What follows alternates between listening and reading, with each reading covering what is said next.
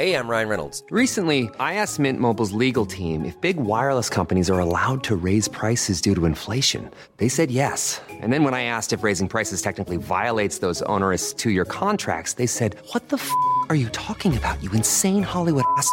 F- So to recap, we're cutting the price of Mint Unlimited from $30 a month to just $15 a month. Give it a try at mintmobile.com slash switch. $45 upfront for three months plus taxes and fees. Promo rate for new customers for limited time. Unlimited more than 40 gigabytes per month. Slows. Full terms at mintmobile.com. Botox Cosmetic, onabotulinumtoxinA, FDA approved for over 20 years. So, talk to your specialist to see if Botox Cosmetic is right for you. For full prescribing information, including boxed warning, visit BotoxCosmetic.com or call 877-351-0300. Remember to ask for Botox Cosmetic by name. To see for yourself and learn more, visit BotoxCosmetic.com. That's BotoxCosmetic.com.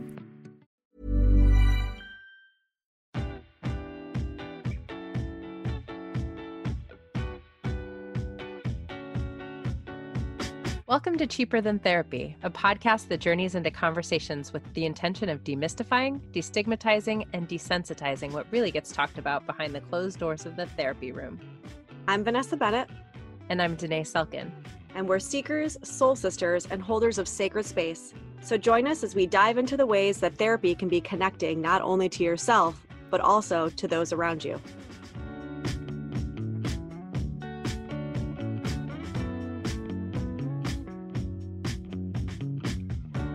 As we anticipated, Oh my we are in love with her. Such a girl crush on this woman. Before we started recording, me and Danae were like, I don't know. I mean, I think it's going to be really interesting. We'll see how it goes. And then we're like, oh my God, I'm obsessed. Let's just keep talking for hours. Yeah, I feel like I don't even know how to intro except you guys are about to fall in love with this woman because she is Yeah. just so brilliant and soulful. And um, I, I mean, so many things that I don't even have words for except embodied Yeah. and, you know, grounded and connected to source. I'm like, I could just go on and on. yeah, and inspiring, like really, Inspiring, really really. inspired listening to her talk. you know it's it's something about people there's something about people who have been through hell and back Mm. right it hasn't it's taken them to hell but here they are standing Yeah. on two feet um almost like guiding leading the way Mm. um shining their light not in a fake way like their their darkness is still there and they embody it fully um, i don't even have words to really describe what i'm trying to describe but it's like there's something about people like that and, you know we've, we've met others that are similar um, that just leaves you wanting more Yeah, and then they become the way showers, right? Like Mm, they the show us how to get through the darkness and come back to the light. And I feel like she is just like such a Yeah. beautiful example of someone who embodies that. yeah agreed Mhm. Mm. enjoy guys today Danae and i are really excited actually we've been nerding out probably for like an hour before we got on this call to talk to Madison Morrigan. And she is an international award winning life coach, leadership consultant, sovereignty guide, and host of the Everything Belongs podcast. Centered on self belonging, sacred self responsibility, ooh, that one, spiritual Mm. freedom, and full expression. Madison coaches humans as they shed layers of old programming to come home to their true selves. Madison, thank you so much for being here with us today. Thank you. All that sounds so serious. I like, Whenever you hear it talk back about yourself, you're like, that "Ooh." me? What? Yeah. yeah. Madison, I am a little bit in geek out mode, and I'm just really excited to get to thank you because I feel like your writing has been so supportive of me. Um, I went through a divorce two years ago, and I found your writing like shortly around that period of time, and I feel like there's so much of um, your writing that just feels like you're speaking to me as I'm going through a moment, and I'm just so excited to thank you for the support and. Mm. Um, I would love if you would tell our listeners a little bit about how you came into this space of supporting certainly women in the way that you do, and just like this space of reclaiming yourself and really stepping into an authentic sense of capital S self the way you do so beautifully. Mhm. Well, first of all, thank you for saying that. I just on a plane yesterday listened to the Huberman Lab podcast on gratitude. I don't know if you're familiar with his podcast, but he actually said that it's not making a list of the things that you're grateful for, it's fully receiving when other people give you gratitude. That is the actual gratitude practice. Mm. And so I'm just like taking a moment to acknowledge your gratitude and like receive it mm-hmm. and also congratulate you on your divorce even you know maybe people wouldn't say it that way. I think we should. I think we should actually. We need to change that conversation. Absolutely. yeah. So congratulations. Thank That's you. fucking amazing. I love it. And I'm grateful we connected in this way. Mm-hmm. I'm curious how far back you want me to go with how I got started in this work. I do think your story, like your familial story, is really interesting. And I think it's one that okay. probably a lot of people actually could connect to. So yeah, maybe start there. Yeah. Okay. Cool. Because I'm like, there's like, there's some context, but like some people are just like, how did you become a coach? And that's like no, where they no, want to no. go. Nope, that's not what I want. We're depth psychologists. We want to know like the nitty gritty background. Like, okay. Tell us your trauma. yeah. Exactly. So, um, I think most of us under the patriarchy and under all of the supremacy dynamics that exist were born into traumatic environments, even though we didn't all know that. And so I I think my family was like a microcosm of a of the supremacy we see in the culture. Um, and in that, I'll say, you know, I have six siblings. None of us have the same two parents. I was the oldest child, so I saw many divorces. And uh, my father is an alcoholic. He went to prison. And like, if you're checking the ACE score, I'm just like up there in the not so good category mm-hmm. of like high adverse child experience. And as a child, I definitely like, you know, that something is wrong. Like I knew something was wrong, but also I didn't have a contrast to like healthy family dynamics. Like I didn't, right. I didn't have anyone telling me like your intuition is correct here. The things you're speaking to are correct. In fact, um, I kind of came in and my poor parents, I was an extremely intellectual child. And so I would ask questions about like, well, the things that you're saying like don't add up and why doesn't this make sense? And, and having a child like that i'm sure is exhausting so bless my parents but also there was like real trauma happening and no one knew how to address those things mm. and the mm. more i spoke to them actually the more abuse in my family continued Mm. And so um, there was verbal, psychological, and sexual abuse in the family, along with alcoholism and deep codependency. And around, uh, it was eight whenever my dad, I was eight when my dad went to prison for drinking and driving. And he came out a born again Christian mm. and basically transferred his addiction from alcoholism, which is certainly a dangerous addiction, to conservatism, which is yeah. its own kind of addiction, but also Indeed. like not life threatening in the mm-hmm. same way. Um, and so that was my first exposure to Christianity, although I didn't necessarily receive it at that time. It wasn't until high school and the home with my mom and my stepdad got particularly abusive. Like the, the more myself I became, the more the abuse actually mm-hmm. got bigger mm-hmm. in my household and there was there was a sense of ownership over me that my one of my step parents had that was extremely toxic. And so i essentially started looking outside of the family home for a, a parent for a loving person. And i was sought out by a lot of mentors. I, I, guess i have one of those personalities that a lot of people are like i want to mentor you. I want to speak mm. into you. Like you're a gifted person or whatever. And so mm. i had a lot of adult people wanting to invest in me from the church. And that felt so good to be seen and to be acknowledged. And also that you know god is love and all that really resonated with me. And so i indoctrinated myself in late high school into christianity and basically filled all of my time that i would be at home with things outside of the home like mm-hmm. youth group church work dance lessons. And so I, by senior year i was really only home to sleep Mm-hmm. Mm. And then, of course, I like went to college. I, was, I got went to college at 17, and I live in Missouri. And so I went from St. Louis, which is like certainly religious, to Springfield, Missouri, which is like the buckle of the Bible Belt. Assemblies of God headquarters is here, mm-hmm. and I just what was like seeking God and love and Jesus and all of that turned into something extremely toxic because I, without any family like my, my parents were definitely like you're being too extreme. Um, but whenever i was free of that it felt like i was creating my own identity by merging with this extreme belief system. And so mm. i became a missionary. I got married just two years later. I was in college when i got married and um, basically continued the abuse cycle from you know my childhood with the church and there were elements of it that were beautiful like i had a what i feel is a very real spiritual orientation so like i really did connect with god i really did connect with the story of grace and jesus but the the environments I chose were a reflection of my trauma. Mm. And um, also, I've done a lot of research on cults, and I'm an extremely positive person, and uh, really positive outlook people are really prime targets for cult dynamics. And so it was just a, you know, it was the perfect scenario. And I, when I graduated college, I was actually wanting to be a sex therapist. And I was married though, and so I didn't have the money for myself and my ex husband to go to college. So he went back to school, and I just started exploring how could I use my undergrad in a way that like I could get started serving people now. I had a communication and psychology degree, and I had mediation, you know, all the certificates, and so I found coaching.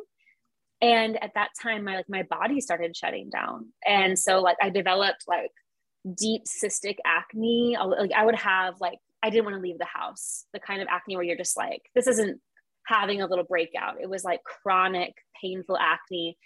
I stopped, like, my body was just like, I thought I was getting fibromyalgia. My back was always hurting. I had IBS, like all of the, the, the symptoms. Mm-hmm. And now I know those are manifestations of trauma. Right. Mm. And I, like, I, my weight dropped down so low. I was probably 25 pounds like smaller than I am now. And I'm a small person and it was just because my body wasn't holding food wasn't holding weight and i was prompted by a friend whenever i shared some stories from my childhood and she was like that's like fucked up like some of the things that i won't share like here but like she was like that's trauma right and i because in the church i thought like god's grace would like kind of wash all of that away i didn't really mm-hmm. understand that I needed deeper support than just to be loved by God. In the mm-hmm. same way that like the high vibe community can just be like, just think positive intentions and bypassing. like, yes. Mm-hmm. And I was bypassing all of the, the trauma. And then I was thinking and being shamed in the church that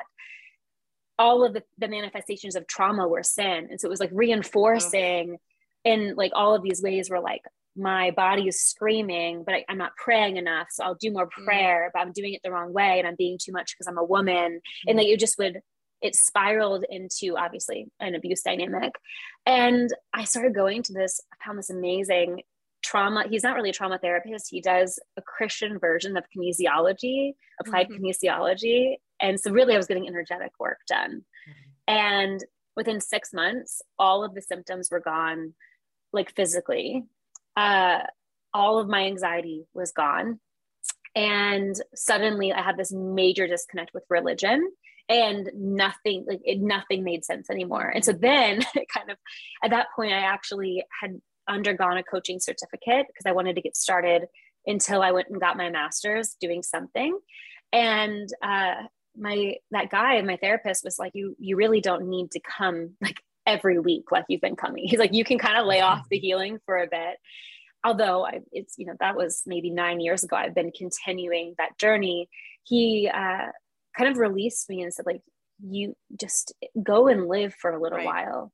Right. And in that time, I became a coach. And within a year, my coaching practice grew to the point where I like quit all of my other jobs because I had lots of jobs trying mm-hmm. to make ends meet. Mm-hmm. And then my faith just totally deconstructed. And so I had mm-hmm. to leave just almost like an abusive relationship with the church. I had to leave that. So my coaching went from like, I help you achieve your goals post college to people started seeking me out because I was sharing my journey online and all of that i mean so much healing has happened since even then i came out i got a divorce i am no contact with family members and am just living much more healthy mm-hmm. now been through much more even trauma therapy since then um, but all of that kind of gave context to what does it mean to live a life where you belong to you because mm-hmm. through my trauma I realized that all of it was I belong to a parent, I belong to God, I belong to my husband, but I never belonged to me.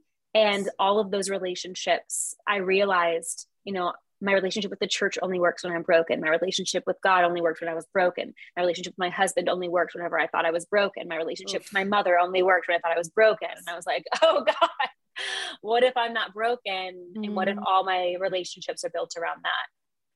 So that's like that's a short long version thanks for listening ah It's amazing even- how deep I don't even know in my go. Body. like, yeah, my whole body is vibrating. yeah.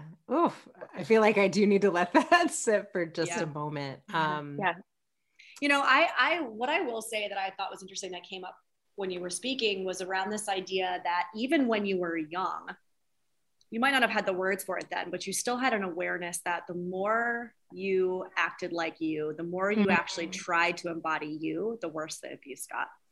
hmm And, you know, look, we could talk about that from the clinical perspective. Obviously, Danae and I being therapists and the whole idea of the identified patient, right? And when families come in and they're like, fix them, there's something wrong with them. And it's like, well, no, actually, they're just speaking to all of the trauma and all the bullshit that's going on in the family dynamic, right?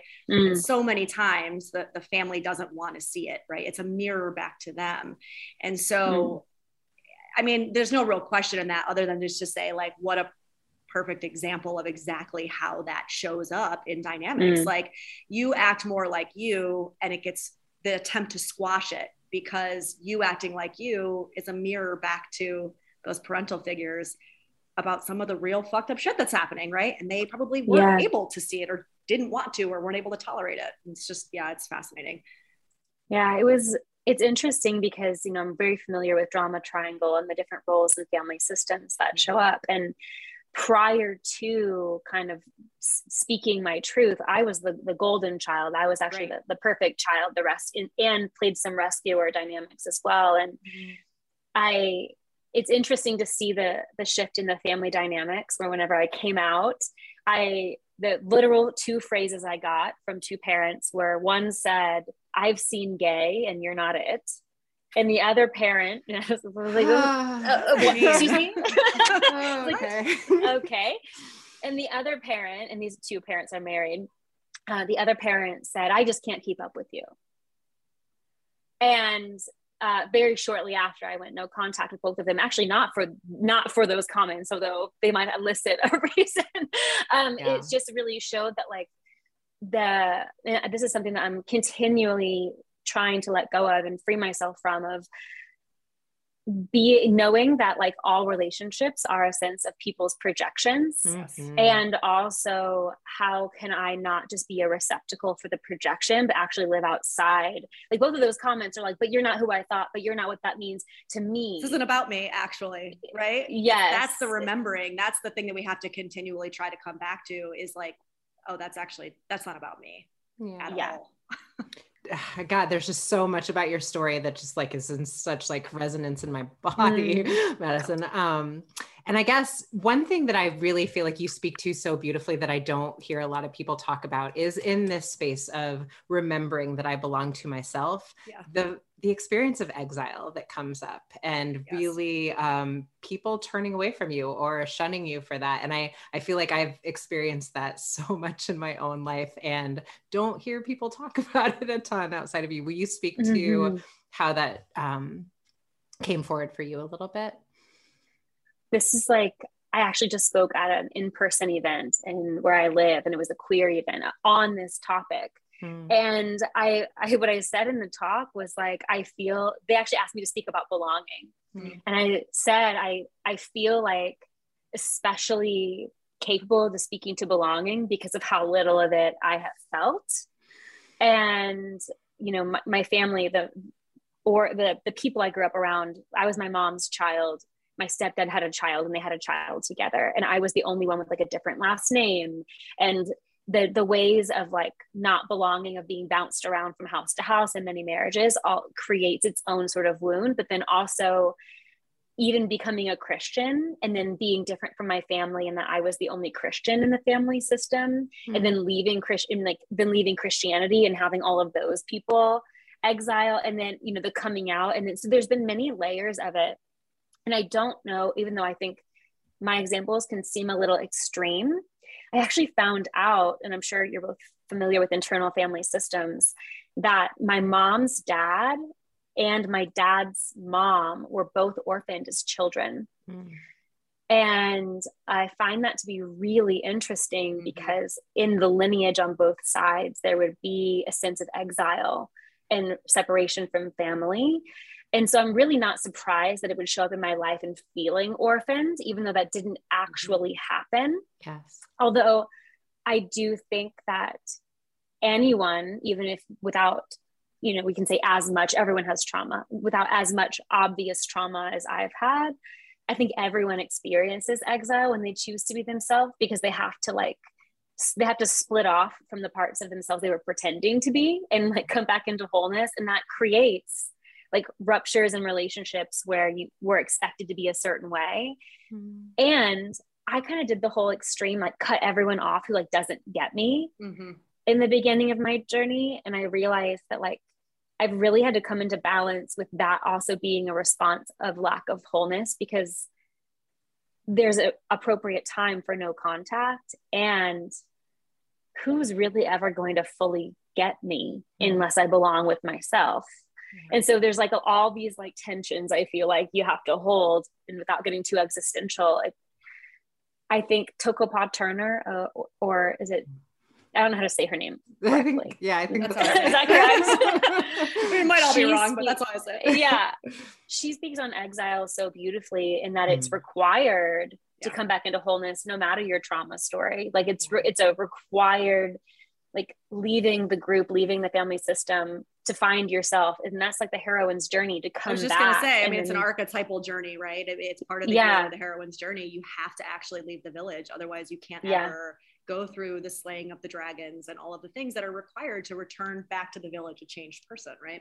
Yeah, totally. And it's like, it's so funny because I actually like, I was, you know, journaling on all of those things. And then I realized like many people have written this story before. And I was mm-hmm. like, oh, wow, I'm just like every other person who's ever existed, who's ever gone on a journey of following their true self. Like it's pretty consistent across every spiritual path that this is what it looks like.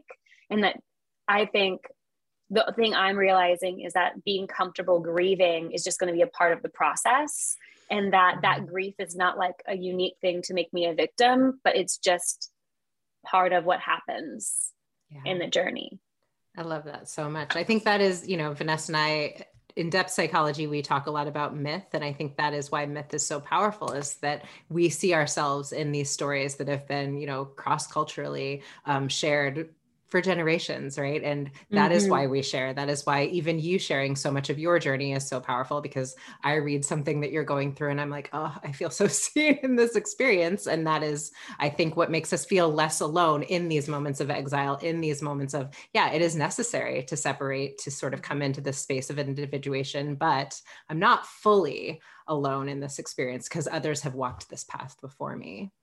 Mm-hmm. And that's exactly it. Realizing like I, I felt so alone. Mm-hmm. And then you realize everyone feels that way on the mm-hmm. journey. And there's a mm-hmm. sense of togetherness in the exile whenever the you find yeah. in the aloneness that like perhaps this sense of loneliness is something that everyone actually experiences but people mm-hmm. just aren't speaking to and that it's a longing it's a longing for a returning home to ourselves and then like you said, an individuation, or as I say, sovereignty. Say mm-hmm. to me, mm-hmm. they're the same thing. Yes. Um, and then also like connection. This journey has led me actually back to a deeper connection with spirit and to something bigger that the cliches of like we're all searching for home or we're all like you know trying to fill some god-shaped hole in our heart which is what the church used to say mm-hmm. i used to just roll my eyes at that when i left but almost believing allowed for the deeper sense of knowing what it really means to come home to it. And so, oh my gosh, I would have hated hearing myself say that a couple years ago, but I think that I think that is true. well, and this could be probably its own podcast in itself, but what kept coming up for me was this idea around you know, if we're talking about the structure of the church and some of the dogma that surrounds it, what's so funny is that Jesus himself actually went through this exact same journey, mm-hmm. right? Yeah and yet so much of the the kind of construct the man-made construct of the christian church or not just even christian church honestly a lot of the bigger churches we'll just say um, is around don't speak up don't be different stay within the confines do what you're told don't question things right and what's so funny about that is that's actually the opposite of what jesus spoke to that's actually the mm-hmm. opposite of what jesus himself lived right mm-hmm. and and quote unquote preached and so it, it's just, I guess, a thought about how man can take something that actually is meant to empower us and embolden us and help us find ourselves and belong to ourselves and say, no, no, don't get too big, don't stray too far. You need to stay mm. here and be good and, and be what we tell you to be. Um, yeah, they're not the same thing. yeah, you know, I I don't know how much each of your histories are with Christianity, but one of my mentors has said to me, like, you know, a lot of people say right now Christianity is inherently colonizing, and what one of my mentors has reminded me of is that Christianity was isn't inherently colonizing; it was used to colonize. Yeah, mm. that's and, a really good way to put that. Yeah, yeah, that the Roman Empire used it because they would say, "What is this? A religion for women and children and slaves? This hmm. is a bullshit religion." And in doing that and it resonating with lower class at the time citizens it was appealing whenever they they created it as the mandate for all people and right. it was a way it became a way to corrupt but it, it actually landed with those who had been oppressed right. that's what was so magical about it is that like the message of grace and like Jesus, what Jesus did. Like mm-hmm. when people tell me Jesus just came to be love, I'm like, I don't know if you were reading. I don't know if you're reading. I don't think we read the same did. book. yeah, he was a he was a extreme like a he led a political uprising totally mm. that was not that was not to come to meditate in pure consciousness i mean it he was here to shake shit up, by the way. Like, yes, he was an activist. he was on the front lines. Like, that's what he was yes. doing. mm. And the fact that it resonated with people who had been oppressed, it that's why it was used to continue to flip it around and continue oppressing. And so as I'm just kind of contemplating on why that message was resonant to me, I see now that like, oh, there was uh, there's a sense of resonance of this message for people who know pain. Yes. Yes. And that there's beauty in that. yeah, in exile. And there's beauty in that when I mean, because the entire Jewish population, like that, the, the word exile, as far as I know it, comes from the Exodus. Yes. Mm-hmm. And so uh, I thankfully i'm very thankful now that i have like the spiritual context as deep as i do to see it in a new way mm-hmm. outside of a colonist a colonial lens because although i was indoctrinated into that because that's what a lot of the us church is in evangelicalism the roots of it are not that right right so mm. yeah just had to go on a little rant there about it. No, I, I wanted you to. That's why I was like, I'm going to do this little thing here. It might be another podcast, but I think it's really important. And I think I think we have to talk about it because I think there are certain people, you included in this, you know, this idea of like being a seeker, being mm. somebody who steps outside of the norm, being somebody who pushes and challenges. Mm. Um, and you're right, we are we are exiled and we are looked at as like the black sheep.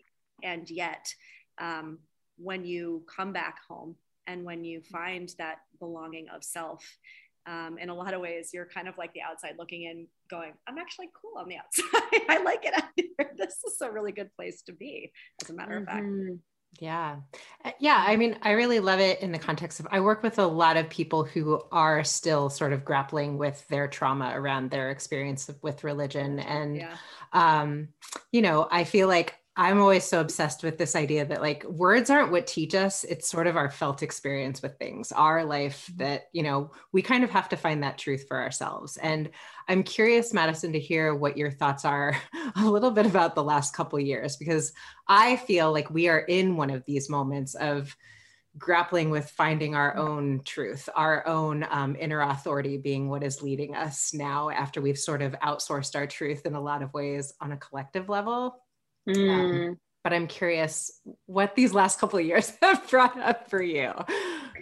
Uh, the first is like codependency relapse. Mm. Like, uh, just personally, I'm mm-hmm. just like, oh God, I'm, and maybe I'm like, maybe I was never outside of codependency, but it, uh, the fear mm. and on all fronts and the Al-Anon and AA saying you're the same distance from the ditch. You're always the same distance from the ditch. Mm-hmm. And I'm I'm just like, oh fuck, okay. So there's that.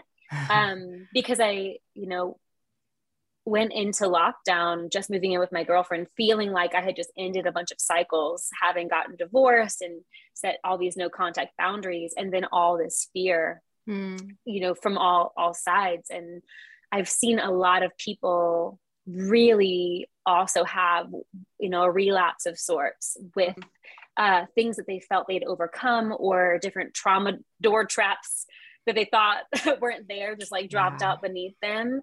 And i'm seeing a lot of old adaptive strategies for a lot of people. Mm-hmm. and i'm also because i know about high control groups and their methods i'm seeing a lot of people fall into fundamentalism politically religiously spiritually you know and that i both sides of the political spectrum religiously i'm just like certainty is something that we want whenever we are afraid. Mm-hmm. And a lot of people feel very certain right now, and holding nuance is exhausting. Mm-hmm. And so, I mean, I, it seems like both of your under like your knowledge of depth psychology like understands splitting mm-hmm. and it seems like the extremes we're seeing i this is my opinion are manifestation of so much uncertainty so much fear so much exhaustion that the psyche is just like give me certainty mm-hmm. and that certainty fragments off from the whole uh, and so i'm seeing a lot of that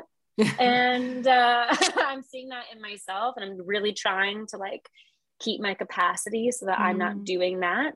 Because i know my own tendency to look for extremes and to look for like radicalism is really easy for me and so i'm like noticing okay, what is the middle way right now? And that mm-hmm. also looks like, am I willing to not be in the most popular group right now? Am I willing to take more time to process what, like, all the information that's being bombarded at me? And it seems like from online uh, social justice spaces to many different friends' opinions about the vaccine that immediate answers are wanted from people, immediate sure. responses are wanted. Yes. And personally, I'm having to just say that doesn't align with my body. And my nervous system needs more time to move out of activation into a place of like conscious choice. And so it's a lot of that for me. Mm. Um, yeah, I'm thinking like the last two years. I mean, I've my business has only grown. I will say that because people are needing support in a, in community in a different way than ever before, mm. and my it's actually grown mostly full of space holders and therapists, which has been really interesting. Wow, that's interesting. And I'm like, I'm seeing uh, people who hold space especially burnt out. Yeah, I see that too a lot. So I have so many thoughts, of course, on like all of the things, but that's like the most present to myself and the people that I'm talking to is like, how do we also hold space and be there for people who have d- many divergent experiences of this pandemic? People in my life where, where, my business has grown, people in my life where their business has ended. Mm. And just holding that tension of like, how do I choose to hold the privileges I have and the reasons why my business grew and all of that knowing that like the person right next to me or a friend or whatever has had their whole life crumble right. in the last two years. So there's a lot of like dichotomies and tensions and like I'm just learning to hold it. I'm just learning hold it and also to like let my own feelings about the difference, which I guess could be another thing of like how do we just under be with difference seems to be incredibly important right now. Yeah you just said something that like like has been so the words that encapsulate what I've been feeling so strongly, just like exhaustion with attempting to hold nuance. And yeah. yes. that's it. Like, I feel like I'm like, I don't want to evolve and expand anymore. I'm tired. like, yeah. Amen. Yes. Feeling that collectively so strongly. Oh my Well, and I also think today what you, what you spoke to, you know, Madison about this idea of like the space holders being especially burnt out. I mean, I think in a lot of ways, people have always gone to the space holders to help them find certainty. Mm. Even though hmm. that's not what we necessarily do, there's yeah. something about that, like that feels like an authority, you know, authoritative figure. Let me go to the therapist. Let me go to the church pastor. Let me go to whoever, because they must know, right? Mm. They're they're above mm. me. They're the they're the certainty, you know, that I'm seeking. Um, and I think so. There's because more people are turning to, let's say, us as those space holders, there's even more, I feel like, um, burnout with this constant i need to hold the nuance because now we're not just trying to do it for ourselves now we're doing mm. it for an abundance of people who also are grappling with but i don't want it i don't want it i want certainty damn it mm-hmm. give me mm-hmm. certainty and yeah. so i think it's like feeding into that too you know and and sometimes I don't want to be that space holder of nuance for everybody. I want certainty too. And I want everybody to leave me the fuck alone so I can be in my own certainty, right? yes. Especially like when you're in social media and you have any kind of presence, you know, it's this whole like this idea of cancel culture. I think a lot of it comes from how dare you hold nuance? Mm. How dare you not speak out and take a stand against this? Or if you do take a stand, it's not the stand that I want you to take because now that's making me not have that certainty you're shaking mm-hmm. that in mm-hmm. some way and so i'm going to lash out and tear you down where really again we're back to that mirror really it's just about what's coming up for me in my t- intolerance or my inability to actually sit with nuance right sit with this not knowing yeah yeah i think there are so many people also who like I have worked with who are like, I'm just afraid to show up because I'm afraid of getting it wrong. That feels totally. really heightened. Mm-hmm. And it's really unfortunate because most of those people are women or queer folks or non-binary folks that I work with who are actually really wanting to do a good job and actually really, really, really care and will fuck up because that's how it mm-hmm. goes. But we do. And the the fear has been so increased that it's led to inaction and i'm like these are people who are meant to be doing healing work in the world or liberating work in the world but even if it's not like inherently therapy, right? Like something that helps liberate people or helps create art, all of these things, and this fear of like, I'm going to get it wrong. So what's the point? Mm-hmm. And I don't, I actually don't surround myself in communities that way. Like I love accountability, but I've been very grateful actually not to be in a lot of spaces online. Last year I was. I learned a huge lesson uh, last year. Oh my God. I wrote on I'm just going to tell this story. I, I'm not going to name who it was, but I wrote this person on my vision board. And in human design, I'm a specific manifester. So like I'm, I'm manifesting specifically. And so I, I know I have to be careful because I get what I ask for, oh. better or worse. and so I wrote, I want so and so to share my work on social media as mm. one of my things I wanted to manifest in 2020. And a week later, they followed me on Instagram, and very soon, uh, they, uh, yeah, very soon they started sharing my work. And then very soon after, uh, they started getting canceled in a very big way. Mm-hmm. And then I started getting canceled just by knowing them and not knowing the nuances of like what even was happening with them. I have a feeling I know and, who you're talking about, but we won't name it. yeah. So, some people who paid attention to any of those things last year will probably know immediately. Mm-hmm. And I really liked this person and I really wanted to have conversations with them about what was happening. I, and I was also holding space for people being canceled in affiliation. So it was like all of these ways that I also wasn't able to publicly talk about it because some of these people were my clients, mm-hmm. some of these people were my friends, and I was trying to navigate like how how do I know all these things that I know and all of the different contexts and the ways that I hear about this within also continue this relationship and also be in my integrity online because some of the mm-hmm. things that were being told to me both in my practice from other clients from my clients and on social media were concerning mm. about this colleague. And I ended up uh, posting the interview that we did. And I said, you know, this is a very complicated thing because I, the, the person wasn't willing to have a conversation with me about it. And I understand that boundary because they were being, you know, come came out from all fronts. So they must have been exhausted. Then I realized like I wasn't sleeping because of my hooks around what was happening with this. And so I ended up posting it and they were so upset with me that they closed the friendship for the way that I shared it. Mm. And it was this huge fucking lesson in giving away my power mm. because I realized that this person had many more followers than me and have more credentials than me. And I felt like if because they were sharing my work and all this was unconscious at the time if they shared my work that's why i wrote it on my fucking vision board if they shared mm. my work i would be someone i would be something until it came with all of the bullshit it came with and then i was like what am I supposed to do now? My integrity is on the line. Also, I don't actually know this person. Yeah. Like I only know them a little bit. Yeah. And they're great as far as I know, but like, do I actually know them? And I started realizing just all these hooks in the industry and in social media that I had let into my life and dictate my choices. And then I was like, oh my God, most of my choices online about how I present myself are about the way colleagues see me and not about service. And that's a fucking problem. Mm. And so it just like made me real. I was like, I'm giving away my power. um, and all of this has to do with me. And all my relationship with cancel culture has to do with me. And I was, it just, after that, I like did a visualization where my entire business is encapsulated in just grace and like people who don't want to do that can't even see me. Mm-hmm. like they can't even perceive me.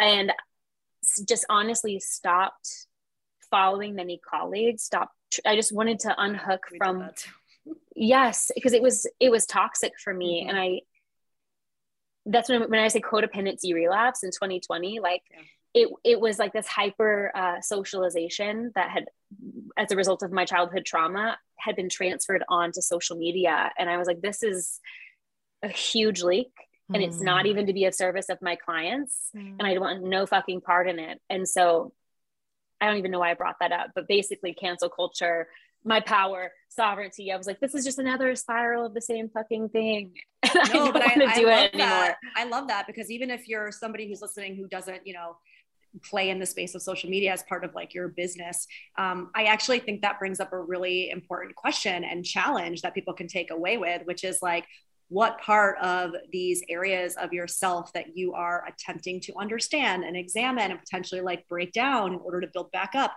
are being activated by how you show up on social media, by how you consume social media. Social yeah. media has a lot of amazing qualities, right? This is that nuance. And to your point, it's like, oh, there's my codependency being reactivated in this space. I thought I had. Yeah. I thought I had done that work, right? It's always like the thing we say in our head. I thought I did that already. I thought I already, you know, climbed that mountain. But I, I actually think that's a really good challenge, even to like the people out there that are just sharing with their 200 family and friends. Like, how, yeah. what is this bringing up for you, right? How are you engaging in it? Are you engaging in it as your highest self? Are you engaging in it as your lowest self? Like, what is your expectations, right? Like, there's just mm-hmm. a lot of mm-hmm. really good questions I think that we can ask ourselves around how we show up in that space. Yeah. And even whenever I was trolling the comments, like sometimes I wasn't involved, I was just reading mm. on high alert, just like reading yeah. what was going on. And I was like, this is actually like, in terms of addiction, which I think codependency is, yes this is again i'm the same distance from the ditch and i'm feeding the addiction. I'm feeding the fear. I'm feeding the drama in my life. And it wasn't good for me. It wasn't good for my recovery. And i was pretending that it was because i thought one it's for my business. Two it's for social justice. Mm. and i kind of just call bullshit on myself for that because who was i helping by reading all those comments? How was my activism moving anything forward? It wasn't. Mm it wasn't i was in a, in a state of fear and immediate response and since i did i actually unfollowed any a bunch of people who participated in online callouts where i felt like i was learning from the callouts mm. and uh, there maybe there's a time and place for that but it it wasn't good for me yeah. and so now i'm like i've had to just reevaluate what is my activism mm. in through my choices because that's not it if it if it re-triggers me into a place where I'm actually perpetuating, which I I think that codependency and narcissism on the micro are the same thing as supremacy on the macro. And so I was like, this is the same thing. I can't do it. Mm. Yeah. I love so much this thing of like you're this incredibly powerful manifester, so much so that like a week later, this thing that you vision came forward.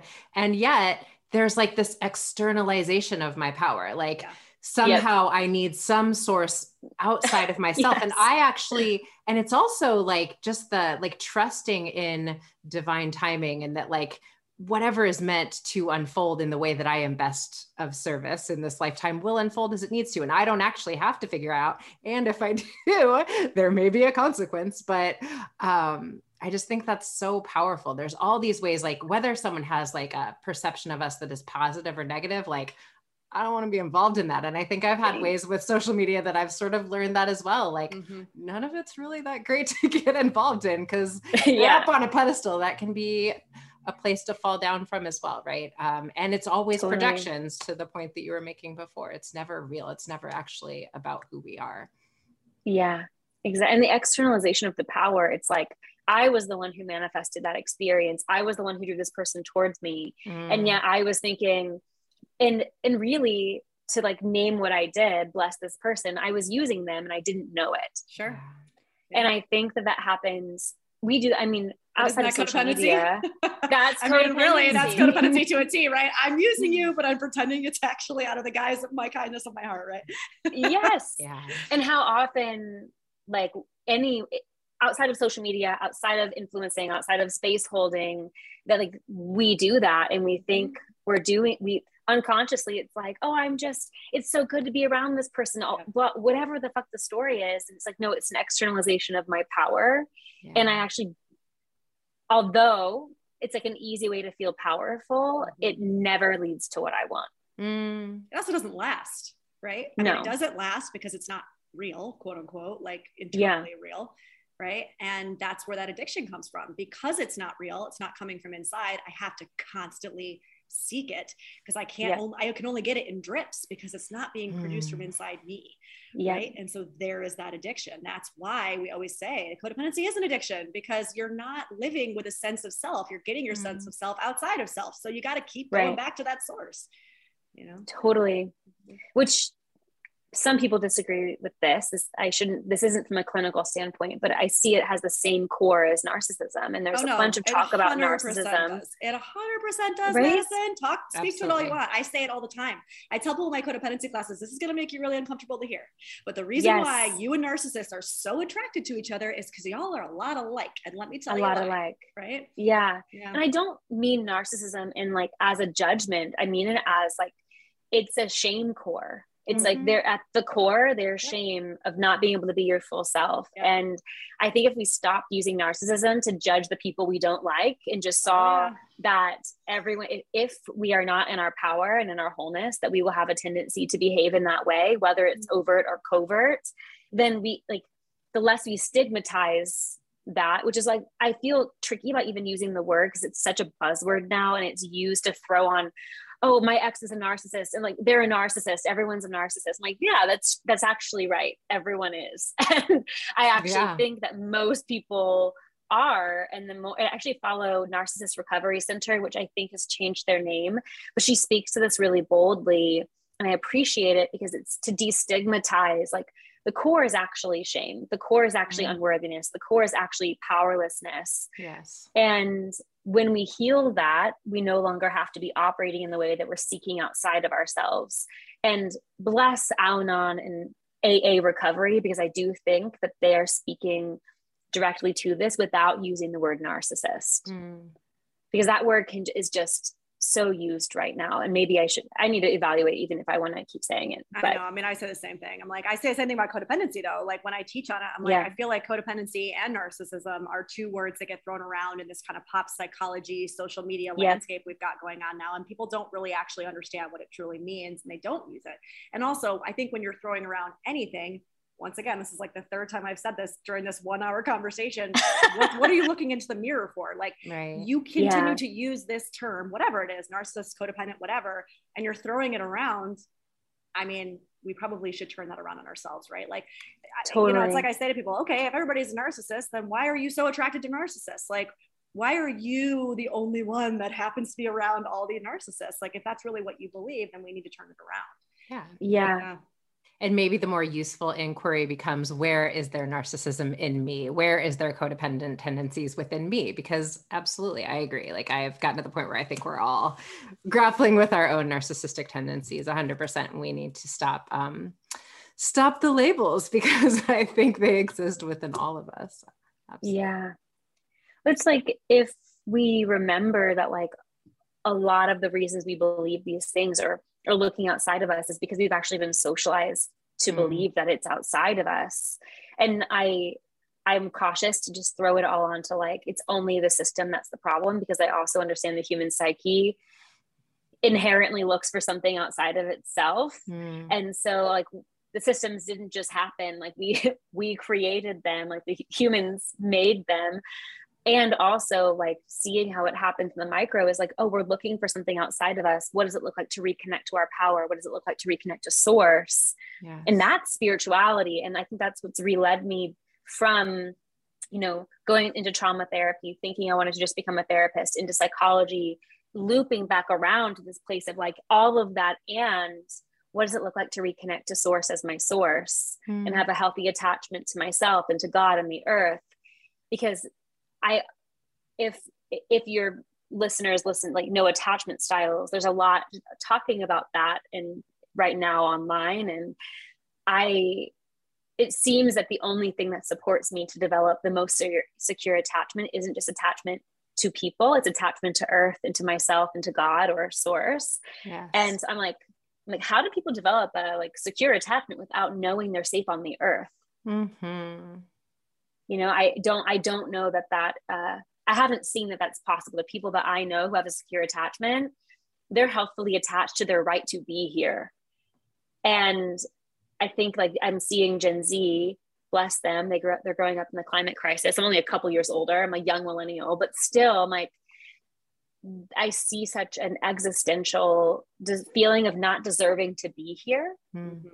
and it really worries me because i am like humans are a part of the earth ecosystem we're, we're supposed to be here yes. in right relationship and so what does that right relationship with the earth and our deservedness to belong here speaking of exile like mm-hmm. we deserve to be here mm-hmm. and we're out of balance and that's like we if we're if we can acknowledge we're just out of balance and not try to eradicate ourselves which it seems like we're doing a great job of like wow that could be really powerful and that act to me if I was trying to heal the narcissist wound, I would say like reconnecting to our deserved place on this earth would mm. be a good way to do it. Mm.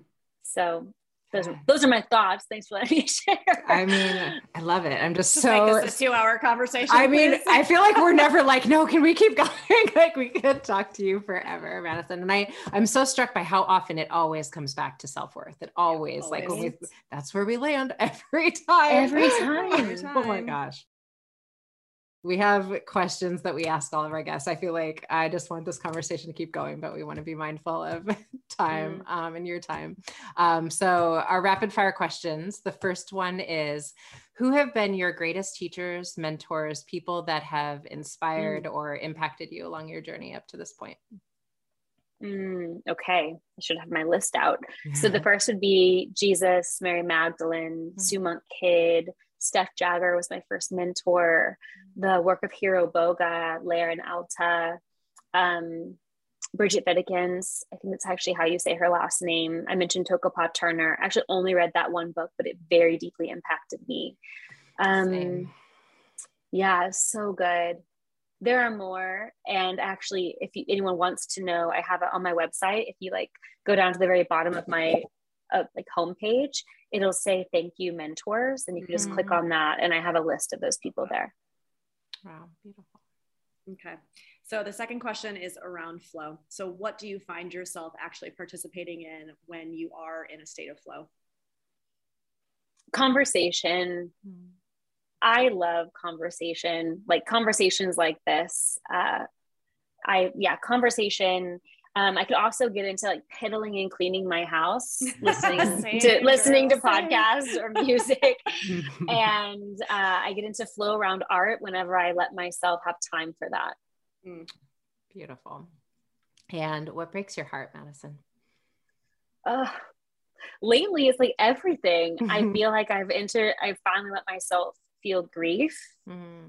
and it feels like like everything is breaking my heart and i think that that's in a good way.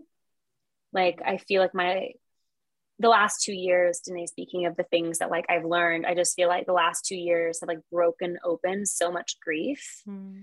And it like keeps widening. Like the picture I get is like a rose that keeps blooming and it just keeps blooming and keeps blooming. And it's like it kind of like creates this like torrent energy situation. I feel like the grief feels like that. And mm it's like the more I'm letting myself feel it, which certainly has not been all the way, the more access I have to love.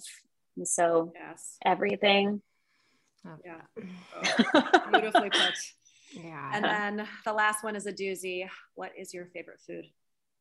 Oh my God, I love food. Um, I love when that's people's first responses. that like fully embodied like a little bit of a shimmy, like uh, yes. One of my best friends, she points out that when I'm eating anything that I, like, I just do this. Yeah. Little That, are you are you a pure generator in human design by chance? What am I today? I don't remember. No. I'm not what you are. Um, I'm a manifester. You are, I think you are a generator. think I am a generator. Yeah. Yeah. I've heard that generators do that. I'm a generator, and I've heard work that that happens. Uh, but honestly, like I eat popcorn every day, like Oh. every day I don't think we've with truffle one salts and popcorn. uh popcorn and i love pineapples i mean Mm. like very obscure and i'm known just to like eat seasonings out of the cabinet just like straight up and so that. So Aw. versatile. Any- anything i can put like popcorn you can season it anyway Love it. And so it's really just like a crunchy way to eat seasonings Yeah, it's just Oh the my thing that gets the seasoning into your mouth. Really. yes yes the tool. the Totally. best. Oh, that's amazing. Well, Madison, you are an absolute treasure. Vanessa and I knew we were going to just fall in love with you and oh, so much have. And thank you so Mhm. much. You know, you're just a brilliant woman. And I'm really grateful for what you're putting out in the world and the way you're showing up and holding space. And it is just wonderful to get to meet you. So thank you for being here. Mm, Thank you so much. I feel like I've said like the most heavy shit ever. I like said, like, oh, my intro was so heavy. And then I just went on and just said Oh. so much more heavy shit. Uh, but it's almost like, I guess I feel like if you go through all of that, like everything becomes really fun. Mm. And so I just hope if anyone's listening and they're like, fuck, like I really just invite you to put on some like Ariana Grande or something and like dance it out because yeah.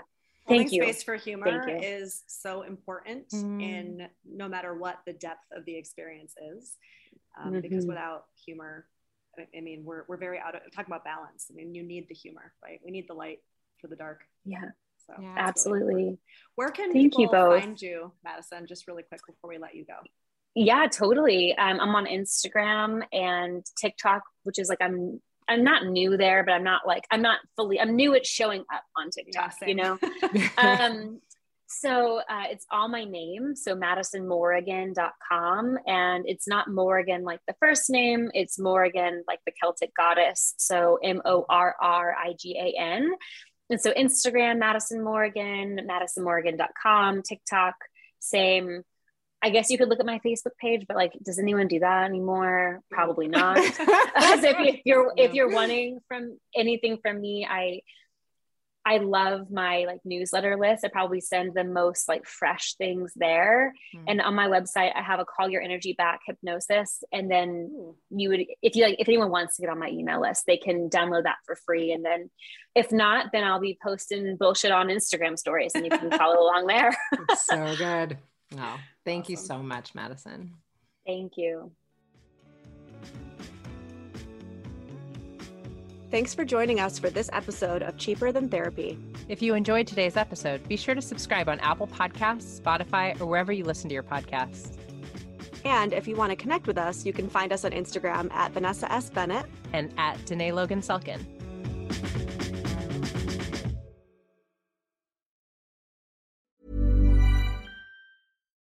Botox Cosmetic, onabotulinumtoxinA, FDA approved for over 20 years. So, talk to your specialist to see if Botox Cosmetic is right for you. For full prescribing information, including boxed warning, visit BotoxCosmetic.com or call 877-351-0300. Remember to ask for Botox Cosmetic by name. To see for yourself and learn more, visit BotoxCosmetic.com. That's BotoxCosmetic.com.